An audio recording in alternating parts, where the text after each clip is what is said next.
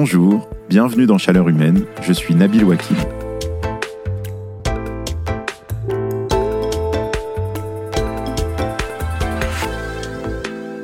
Je le reconnais sans peine, la politique, c'est souvent perçu comme un truc vieillot et un peu triste. Mais il faut bien reconnaître que dans ce domaine, sur le front climatique, il y a quand même une bonne nouvelle. Désormais, presque tous les partis sont d'accord pour dire qu'il faut atteindre la neutralité carbone en 2050. Tout le monde est même d'accord maintenant pour dire qu'il faut planifier cette transition. Bon, sauf qu'une fois qu'on a dit ça, ça suffit pas vraiment. Il y a des chemins différents pour atteindre ce même objectif, des valeurs et des propositions qui sont pas les mêmes. L'épisode que vous allez entendre s'inscrit dans cette interrogation. Comment les différents camps politiques imaginent qu'on va arriver à se débarrasser des énergies fossiles? Est-ce qu'il faut aller vers la croissance verte ou la décroissance Ou est-ce qu'on trouve l'argent pour investir dans le train, dans l'électricité, dans la rénovation des bâtiments Faut-il d'abord inciter les individus à changer ou fixer des règles plus strictes et des interdictions Et surtout, comment nous faire rêver, nous, collectivement, d'un monde sans carbone plus heureux que celui d'aujourd'hui? Il n'y a pas une seule bonne réponse à ces questions cruciales. De manière tout à fait subjective, j'ai proposé à quatre responsables politiques de venir partager leurs visions et leurs propositions lors d'un enregistrement en public de Chaleur Humaine qui a eu lieu le 21 novembre 2023 à la Bibliothèque nationale de France à Paris. Tous les quatre sont sincèrement convaincus qu'il faut atteindre la neutralité carbone, mais ils proposent des chemins différents pour y arriver. C'est le dernier épisode de cette série politique de chaleur humaine. Dans les trois premiers épisodes de cette série, vous avez pu entendre le député La France Insoumise François Ruffin, la ministre de la Transition énergétique Agnès Pannier-Runacher et la députée écologiste des Deux-Sèvres, Delphine Bateau. Cette semaine, c'est au tour du député Les Républicains de la Loire, Antoine Vermorel-Marquez, de se prêter au même exercice. Si cette série vous a intéressé, je serai ravi d'avoir vos retours par mail à l'adresse chaleurumaine.lemonde.fr. Bonne écoute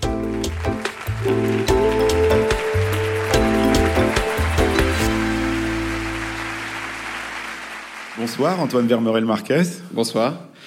Alors, vous êtes député Les Républicains de la Loire, référent écologie de votre parti, et vous avez mené une mission parlementaire sur les engagements climatiques de la France. Vous vous dites que vous défendez une écologie de droite humaniste et non radicale. On va revenir sur euh, ce que ça veut dire. Mais avant, euh, quelle serait pour vous l'image d'une France qui a réussi à se décarboner en 2050 Est-ce qu'elle est très différente de la France d'aujourd'hui ou finalement pas tant que ça? Je pense qu'elle est fondamentalement différente. Euh, déjà parce qu'il n'y a plus de climato-sceptiques sur notre territoire. Comme on a trouvé les solutions, il n'y a plus de climato-violents non plus. Donc on a une France qui est réconciliée avec son avenir. C'est une France qui est profondément souveraine, qui a su se réindustrialiser, qui a su aussi euh, se rendre plus indépendante des énergies fossiles, et donc en, termes géopolitiques qui s'est renforcée sur la scène internationale grâce notamment à l'électricité et à l'énergie nucléaire. C'est une France aussi qui a su euh, porter ce débat à l'échelle européenne, et qui a donc su, parce qu'on n'est pas seul en termes d'émissions, de décarbonation, ça n'aurait aucun sens de le faire seul, imposer ces normes sociales et environnementales aux autres pays du monde grâce à un marché européen de 500 millions de consommateurs, d'où l'importance de la consommation aussi, pour pouvoir appliquer nos normes. Et puis le dernier enjeu qui nous resterait à mener, et euh, j'espère que ce sera le plus faible possible, ce sera le sujet de l'adaptation, de savoir comment on fait euh, désormais que nous sommes arrivés à décarboner notre économie, comment on fait pour s'adapter au, monde qui se sera nécessairement, malheureusement, réchauffé? Alors euh, la question, c'est évidemment comment on fait pour arriver à cette euh, destination-là. Et c'est vrai que un des obstacles, une des difficultés, c'est le fait qu'un certain nombre de Françaises et de Français se sentent pas forcément embarqués dans cette transition climatique et qu'un certain nombre de politiques sont vus parfois comme euh, rédhibitoires.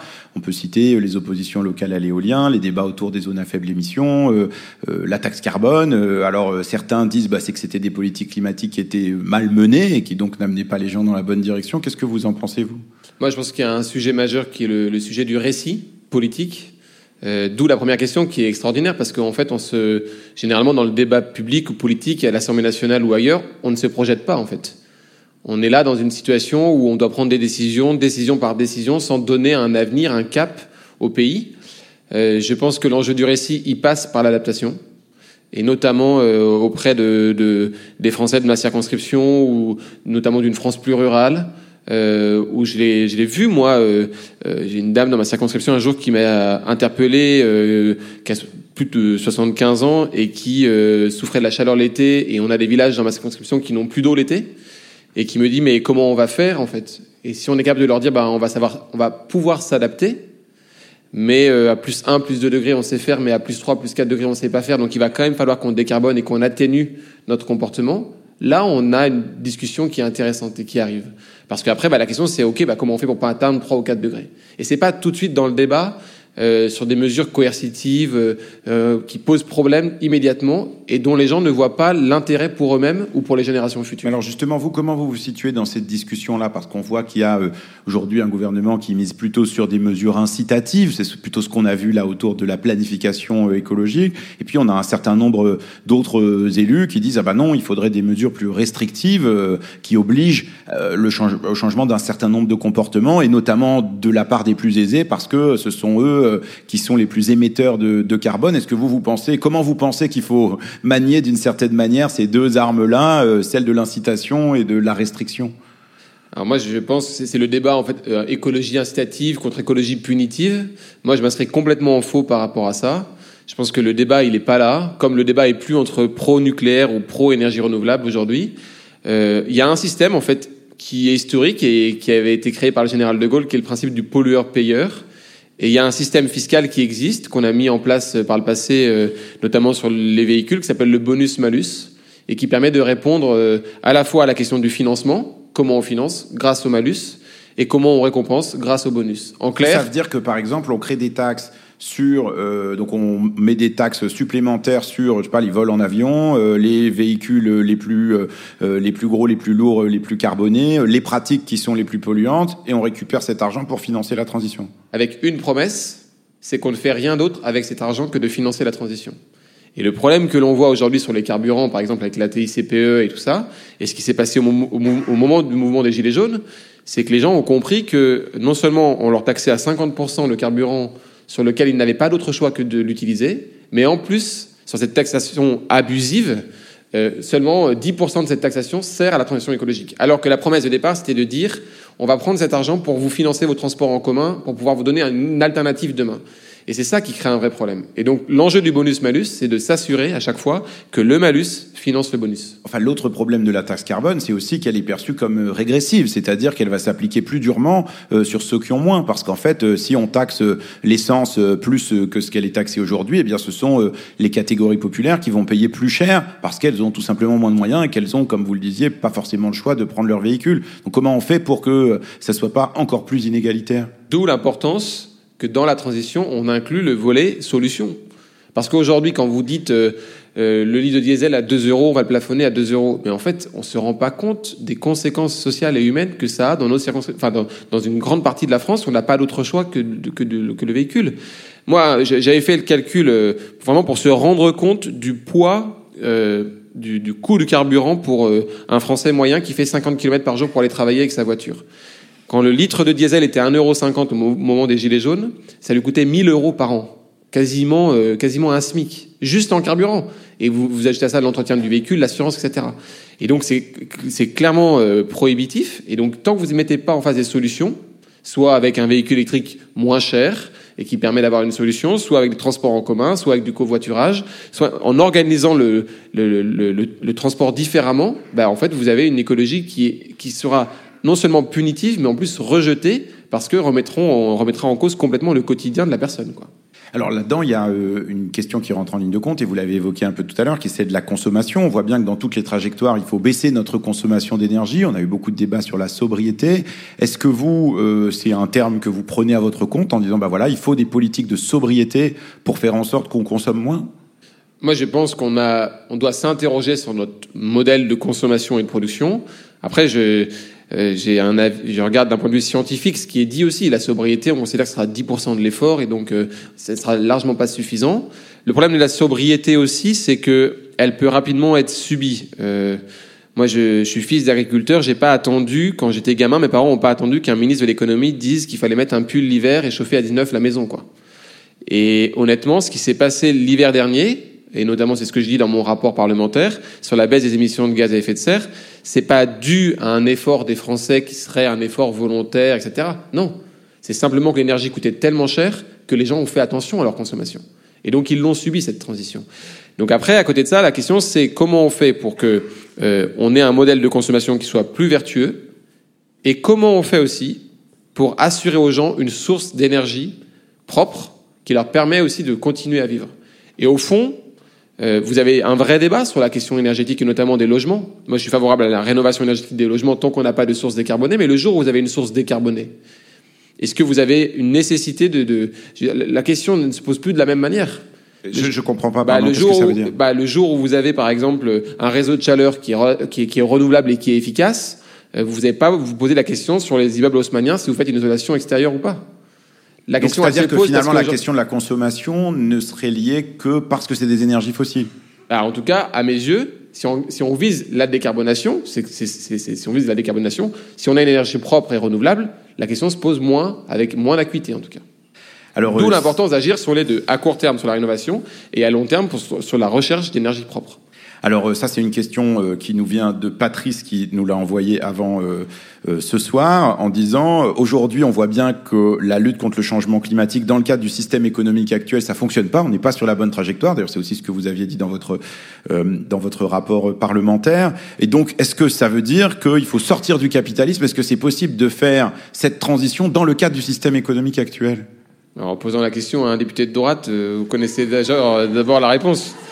Euh, moi, je, je, je, suis profondément convaincu, euh, même si c'est une conviction peut-être irrationnelle pour certains, mais que le progrès technique peut nous aider dans la solution. Pourquoi? Vous regardez, et c'est d'ailleurs des reproches que je peux faire à certaines BD très connues euh, et des personnes qu'on a conviées, c'est que cette la, notion du progrès technique n'apparaît pas dans les hypothèses. Un panneau solaire aujourd'hui produit trois fois plus qu'il y a dix ans. Il faut trois fois moins de panneaux solaires. C'est un, vrai sujet. La, question technologique, je dis pas que je suis techno-solutionniste et que la technologie va nous sauver, etc. J'essaie de vous montrer au début que j'écoutais, j'étais conscient aussi des autres enjeux. Mais on peut pas non plus mettre ça de côté.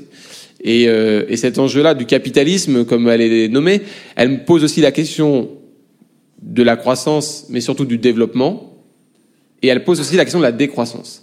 Et moi, j'ai eu un débat euh, vraiment passionnant avec euh, euh, un jeune de, ma circonscription qui, est de l'autre bord politique que moi et qui était à fond pour la décroissance. Et je lui, je lui pose la question, je lui dis, mais en fait, si on va vers, si on va vers la décroissance, notamment de la consommation, ça veut dire qu'on a moins de recettes de TVA. Si vous travaillez moins, ça veut dire que vous avez moins de cotisations sociales. Et donc, à un moment donné, financièrement, vous allez avoir un conflit entre l'État environnemental qui prône la décroissance et l'État social qui vise à la redistribution et à la justice sociale. Et comment vous faites pour financer?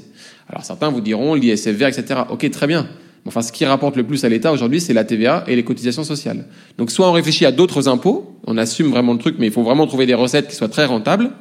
Soit sinon, vous, vous devez questionner votre modèle de décroissance parce que sinon, vous, serez obligé de choisir entre euh, l'État-providence tel qu'on l'a connu et l'État décarboné demain.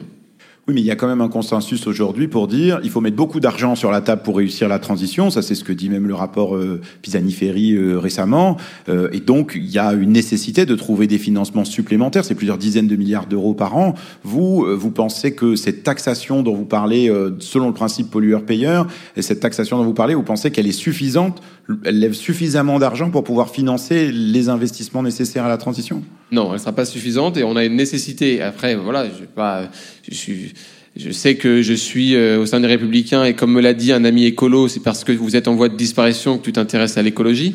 Mais j'ai quand même mes vraies convictions et donc je pense que la réduction de la dépense publique et, euh, et l'efficacité de la dépense publique doivent être interrogées. Et donc nous, on, on voilà, il y a des pistes d'économie qui vont qui permettraient de financer la, la, transition écologique, qui sont les pistes d'économie classiques de la droite. Hein, voilà. Et puis, il y a la question effectivement du levier fiscal. Moi, je pense que notamment sur la taxe carbone aux frontières européennes, on n'est pas du tout à la hauteur de ce qu'on avait envisagé au, au préalable hein, euh, avec le président Sarkozy. Je pense qu'on devrait taxer davantage. Après, c'est comment? Et l'avantage, c'est que comme je suis dans l'opposition, je suis pas encore ministre et donc euh, j'ai pas vocation à vous dire euh, comment on fait. je, plus sérieusement, je pense qu'on a une nécessité d'unité européenne sur la question et que la protection du marché européen, elle est fondamentale par rapport à ce qui se passe à l'étranger. On n'arrivera pas à convaincre aussi les Français si euh, on leur dit vous allez, on va vous demander des efforts, mais par contre on va continuer à importer des produits qui sont complètement carbonés et qui ne respectent aucun de nos, de nos standards euh, européens. Et donc cet enjeu-là, il est majeur parce que comme je vous le disais au début, si la France décarbone seule et qu'elle réussit seule, ça n'a finalement ça a une un enjeu parce que je pense qu'en termes de progrès technique, on aura trouvé des innovations qui nous permettront d'exporter davantage. Ça a un enjeu aussi moral parce que je pense qu'on a quand même une vocation universelle en France. Mais après, d'un point de vue purement scientifique, ça serait euh, un échec si on n'arrive pas à embarquer la Chine, l'Inde, l'Afrique et les États-Unis avec nous.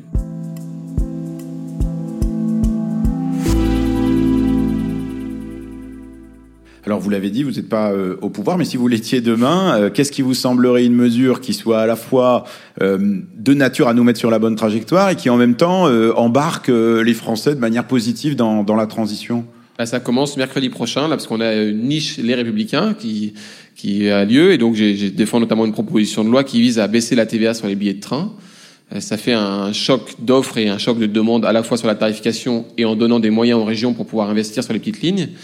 Euh, à ce stade, toutes les oppositions sont favorables au texte. Le gouvernement y est défavorable, donc j'espère qu'on va pouvoir faire évoluer les choses. Mais l'avantage de la majorité relative, c'est que même si on est dans l'opposition, on peut être au pouvoir.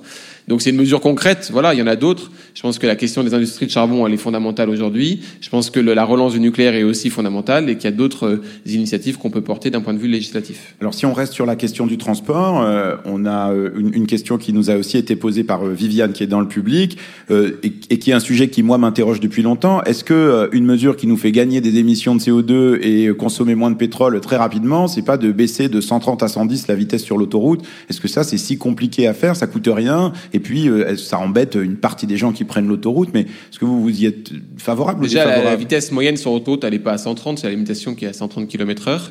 Euh, j'ai vécu dans mon territoire le passage de 90 à 80 km/h. Et je reste très vigilant par rapport à ça parce que, je, je, aux yeux d'une partie de la population, c'est une forme de stigmatisation de leur mode d'utilisation de, de, du véhicule sans alternative possible. Voilà. Et donc, je, à, ce stade, j'ai un avis très très réservé sur la question, à la fois en termes d'efficacité et surtout en termes de, de voilà d'embarquement et de récit global que vous pouvez apporter aux Français. Je préfère une baisse de TVA sur les billets de TER et sur les, sur les billets de TGV. Alors, euh, vous avez parlé tout à l'heure de, de l'énergie du nucléaire et aussi des énergies renouvelables. Le développement des énergies renouvelables en France, il passe notamment par un fort développement de l'éolien sur terre et, et en mer. Euh, vous, vous êtes d'un camp politique qui est plutôt assez réservé sur le développement de l'éolien, voire pour certains élus très hostile. Est-ce que vous pensez que c'est possible de faire une transition avec pas d'éolien ou très peu d'éolien? Moi, ma conviction sur l'éolien, elle est claire, c'est pas d'éolien contre la vie des populations locales. Et donc, quand je dis ça, certains me disent, bah oui, mais dans ce cas-là, il n'y en aura jamais. Et dans ma commune, on vient d'en installer 6 et elles vont être en fonctionnement dans 15 jours. Il n'y a eu aucune réserve sur l'enquête publique. Il n'y a eu aucune réserve du commissaire enquêteur. Toutes les communes ont voté pour. Et on est dans une agglomération de droite avec la plupart des, élus qui sont de droite. Comment on a fait? On a dit plutôt que d'avoir un industriel privé qui vient investir et qui est souvent étranger sur notre territoire, on va faire une société d'économie mixte qui s'appelle la Rouennaise des énergies renouvelables et c'est porté par l'acteur public. Et aujourd'hui, la commune des Noé, qui est un village de moins de 200 habitants, elle voit son budget municipal augmenter de 30% grâce aux éoliennes. Ben, vous n'avez eu aucune contestation. Et la grande différence, c'est que vous avez des élus locaux qui se mobilisent, quel que soit leur bord politique, qui portent le discours, qui, qui font en sorte bah, de respecter leur, leur, environnement parce que c'est chez eux et qu'ils ne sont pas prêts à faire n'importe quoi en termes d'artificialisation et en termes de gestion notamment des ressources en eau, et qui derrière sont capables de convaincre et d'embarquer leurs, leurs, habitants. Donc ça, et vraiment, j'ai été vraiment j'ai été impressionné pendant les travaux. Les gens venaient voir. Et, les, et, sur les réseaux sociaux, notamment sur Facebook, vous aviez des vidéos des camions qui arrivent avec les éoliennes, quoi. Mais dans la plupart des territoires français, vous mettez une vidéo comme ça, mais le camion, il, les, pneus ils sont troués, euh, vous avez des arbres au milieu de la route, etc. Et donc, ce qui montre, et, et mais encore une fois, je pense qu'on ne peut pas le faire contre les populations. Parce que si on le fait contre les populations, ça veut dire qu'on le fait déjà contre les élus locaux et que c'est contraire probablement à l'intérêt du territoire.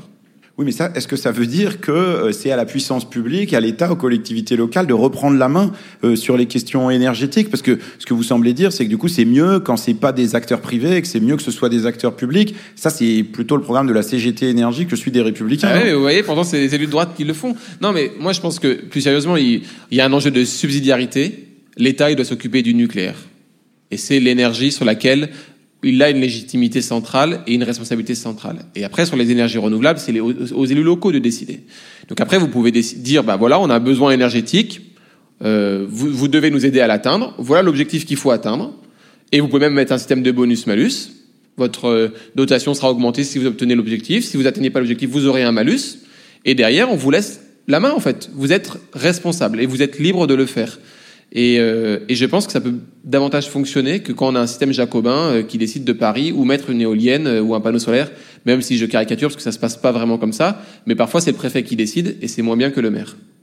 Alors il y a un autre sujet qui est assez clivant dans les débats euh, autour de la transition climatique, qui est celui de la consommation de viande. On voit dans toutes les trajectoires qu'il faut qu'on réduise globalement notre consommation de viande entre maintenant et 2030, 2050. Vous, comment vous voyez cette question? Comment vous faites pour faire en sorte qu'on consomme moins de viande?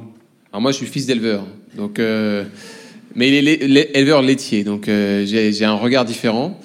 je distingue, on va, je vais distinguer trois types de consommation. Le premier, c'est la consommation de viande importée en France, qui est un vrai sujet et qui est le sujet majeur, puisqu'aujourd'hui, la production française diminue, mais la consommation se maintient. Et donc, vous avez de l'importation de viande importée. Celle-ci, il faut la stigmatiser parce qu'elle ne respecte aucun standard. Comment on la stigmatise? On la taxe plus bon, On la taxe plus, on la monte du doigt. Euh, euh, ce matin, j'avais des agriculteurs qui étaient chez Carrefour et qui euh, étaient en train d'enlever des produits étrangers où ils mettent en plus origine France, ce qui est quand même... enfin, je veux dire, la DGCRF, elle a un rôle important à jouer. Donc ça, c'est de la désobéissance civile, on est d'accord ben, En tout cas, c'est après, c'est une action que je soutiens, tout à fait. Ensuite, la deuxième chose, mais je suis fils d'éleveur, j'ai fait des manifs, donc euh, je j'ai pas de pas de problème avec ça à partir du moment où c'est dans le cadre légal et que. Ensuite, la deuxième chose, la deuxième chose, c'est euh, en France, on produit pas partout de la viande de la même manière. Et moi, j'ai beaucoup de mal avec ça parce que euh, je viens d'un territoire où on a plusieurs AOP, AOC. Euh, la race principale, c'est la race charolaise, qui non seulement en termes de bien-être animal, respecte de très nombreux standards. C'est pas euh, l'élevage des mille vaches, c'est pas l'élevage intensif, etc. Mais qui en plus, et c'est ça qui me dérange euh, dans les rapports actuels, parce qu'on a une forme d'externalité euh, positive. Vous avez en fait dans le système agricole aujourd'hui, notamment avec la PAC, ce qu'on appelle les prairies permanentes et les prairies temporaires. Une prairie permanente, c'est une prairie sur laquelle l'éleveur fait pâturer ses bêtes mais n'a pas de labour et ne touche pas à la terre. C'est une prairie qui, en termes de captation de carbone, capte davantage que la forêt française. Et donc, je, je, je dis juste sur la consommation de viande qu'il faut bien distinguer quel type de viande vous consommez, d'où elle vient aussi, parce que votre, enfin, moi, le, pire de tout, ça serait qu'on tue mes éleveurs chez moi, qui ont, qui font un travail, mais vraiment en termes de, de, de, de respect du bien-être, mais aussi en termes, dans leurs assemblées générales, ils parlent de l'empreinte carbone et, de la décarbonation et comment ils l'atteignent, etc. Et, et, ils parlent aussi des externalités positives de leur action. Et si on tue cet euh, élevage-là au profit de viande importée, on aura tout perdu en fait. Mais moi j'ai un territoire. enfin, peu de gens disent en tout cas, euh, il faut arrêter la viande du jour au lendemain. Mais par contre, dans les dans les volumes, bon bah on sait quand même que notamment la viande de bœuf, à cause du méthane qui a un pouvoir réchauffant bien plus important que celui du CO2, bon bah en fait euh, il faut quand même qu'on en mange moins. Et donc euh, la question, elle est peut-être de dire effectivement euh, quel type de viande il faut garder, quel type de viande il faut pas garder, mais il y a quand même la nécessité d'avoir aussi un, un, discours public là-dessus, non? Moins mais mieux. Et, et la viande aujourd'hui qui progresse le plus en termes de prix pour l'éleveur, c'est le steak haché McDo. Voilà. Bah, peut-être qu'il faut s'interroger sur. Et il n'est pas produit de la manière dont ça se passe dans mon territoire. Donc peut-être qu'il faut s'interroger aussi sur voilà comment on consomme. Et vous savez, moi je viens d'un territoire où c'était euh, dans les années 80 l'industrie textile qui était florissante. Et on me l'a dit avec beaucoup de cynisme. On m'a dit votre territoire n'a jamais autant décarboné que dans les années 80, quand on a délocalisé notre industrie. Parce que dans notre empreinte carbone aujourd'hui, malheureusement, quand on la comptabilise, on prend en compte ce qu'on produit, mais pas ce qu'on importe. Et donc depuis les années 90, vous avez notre empreinte nationale qui a diminué de 30%, mais notre, empreinte euh, nationale importée qui a augmenté de 80%. Et donc si le but c'est de décarboner pour délocaliser, ça n'a aucun sens. C'est même au niveau global, c'est même une erreur stratégique.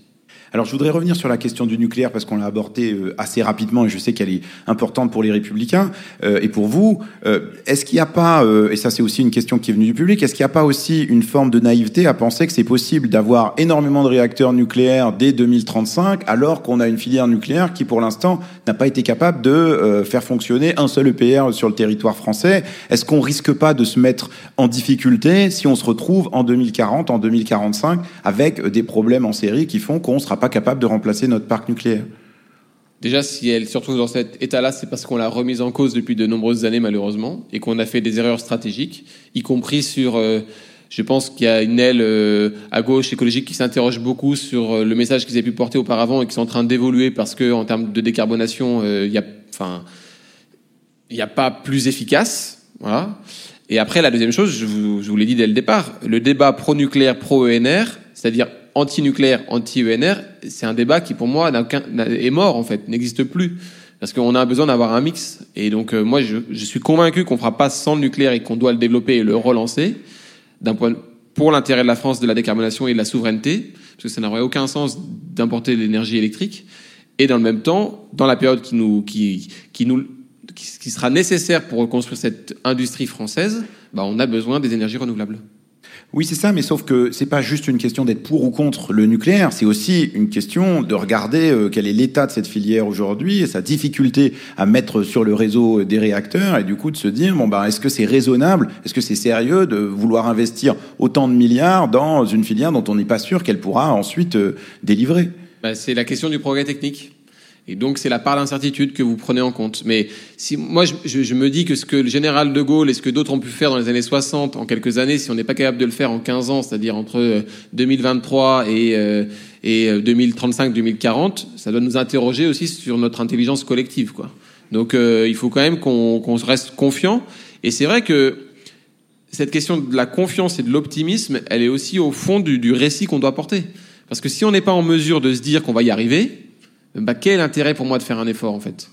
Et ça, c'est un vrai sujet. C'est que si vous dites aux gens demain sera pire qu'aujourd'hui, mais en fait, quel est mon intérêt d'aller voir d'aller demain en fait?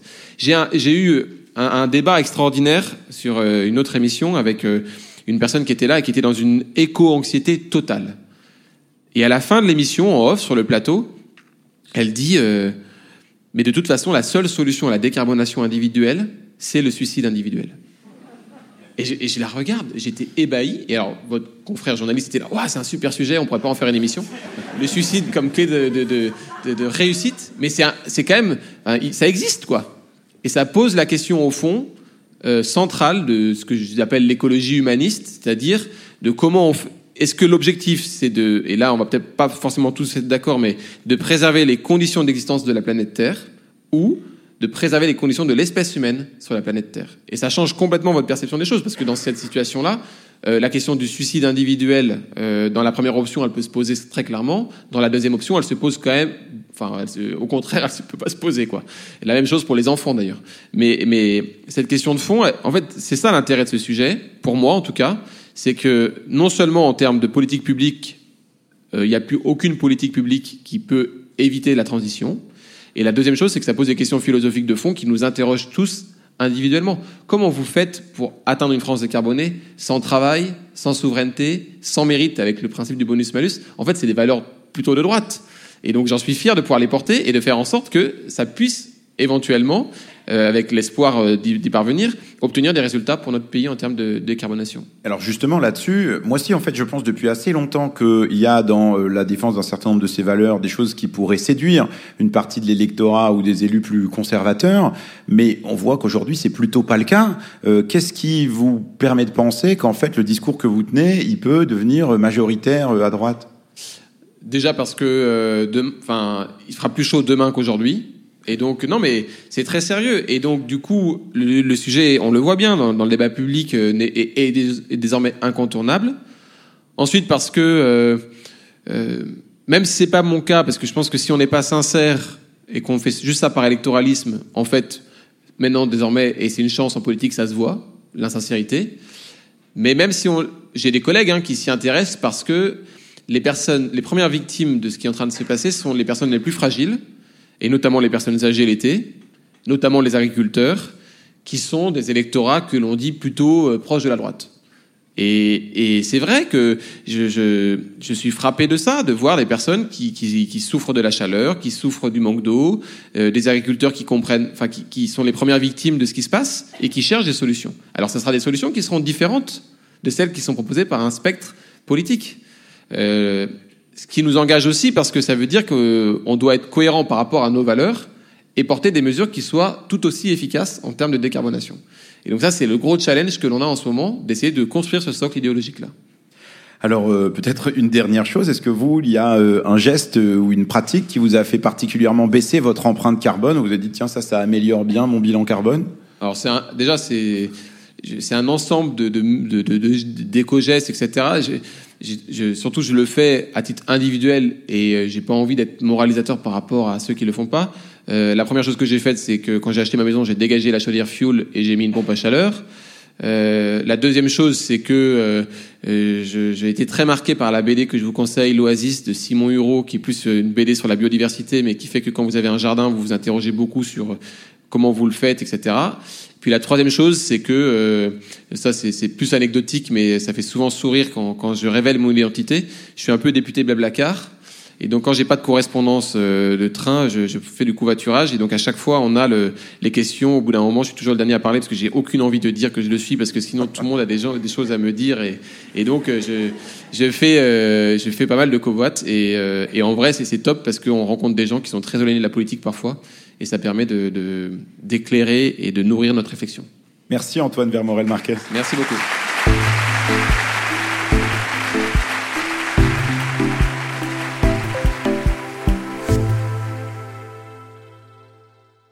Que retenir de cet entretien avec Antoine Vermorel-Marquez? Ce que j'ai trouvé convaincant, c'est d'abord qu'il n'hésite pas à rompre avec une certaine image de son camp politique. Les républicains, et plus largement les partis de droite, n'apparaissent pas très intéressés par la question climatique. Le fait qu'il fasse progresser cette question dans son camp avec une bonne dose d'optimisme, c'est certainement d'utilité publique. Un de ces axes forts que je trouve intéressant, c'est d'insister sur la question de l'adaptation au changement climatique.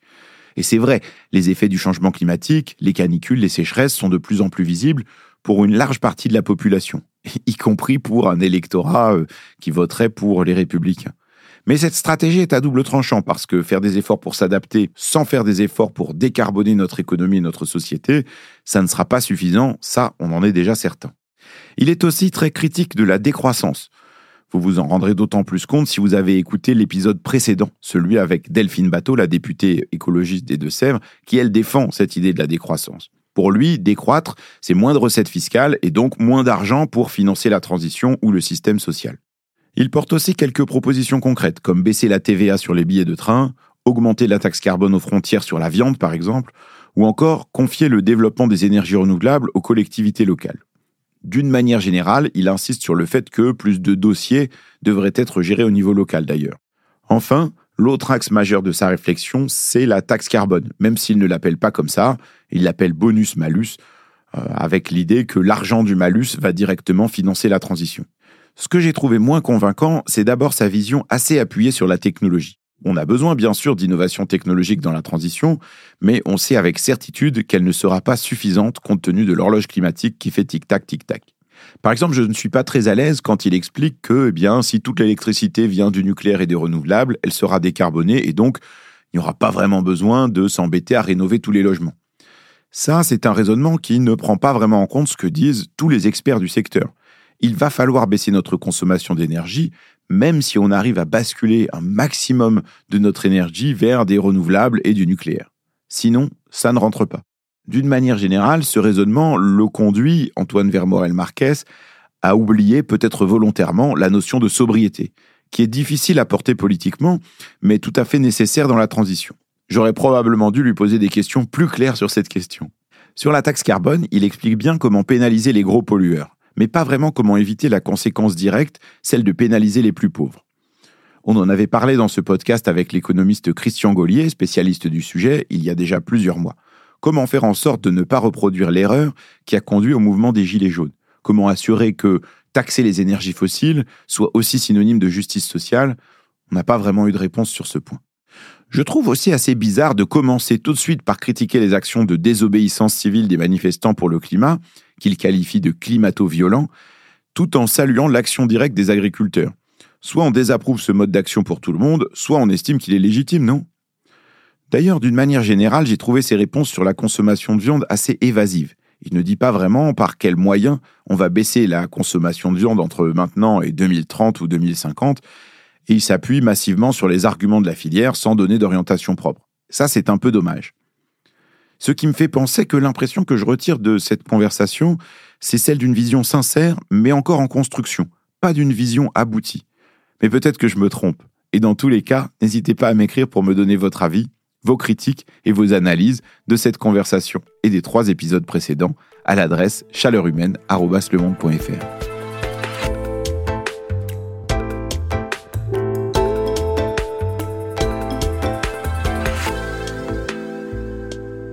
Merci d'avoir écouté ce quatrième et dernier entretien de cette mini-série Chaleur Humaine. Cet épisode a été produit par Cécile Cazenave et réalisé par Amandine Robillard.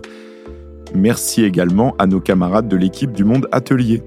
Je vous rappelle que Chaleur Humaine est également un livre que vous pouvez retrouver dans votre librairie préférée et une infolettre à laquelle vous pouvez vous inscrire gratuitement sur le site du Monde. Le podcast va prendre quelques semaines de répit, le temps de se reposer un peu et de préparer la saison 5 qui devrait démarrer à la mi-mars. En attendant, je vous proposerai de découvrir ou de redécouvrir certains des épisodes précédents du podcast que j'aime bien. Et dans l'intervalle, même sous la couette avec ma bouillotte favorite, je lirai vos messages avec joie. Alors n'hésitez pas à continuer à m'écrire à l'adresse chaleurumaine.lemonde.fr. Et bravo, bravo d'avoir écouté ces quatre épisodes jusque-là. Franchement, je ne pensais pas que vous en seriez à ce point. Bon ben voilà, merci encore une fois, merci beaucoup. À bientôt.